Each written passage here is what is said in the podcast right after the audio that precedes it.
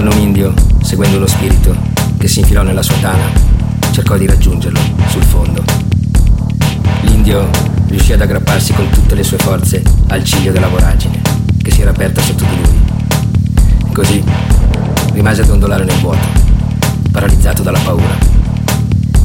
Ai suoi occhi meravigliati si presentò uno spettacolo di indescrivibile bellezza, uno sconfinato arcobaleno, fatto di tante sfumature di verde, di cui non si riusciva a vedere né l'inizio né la fine.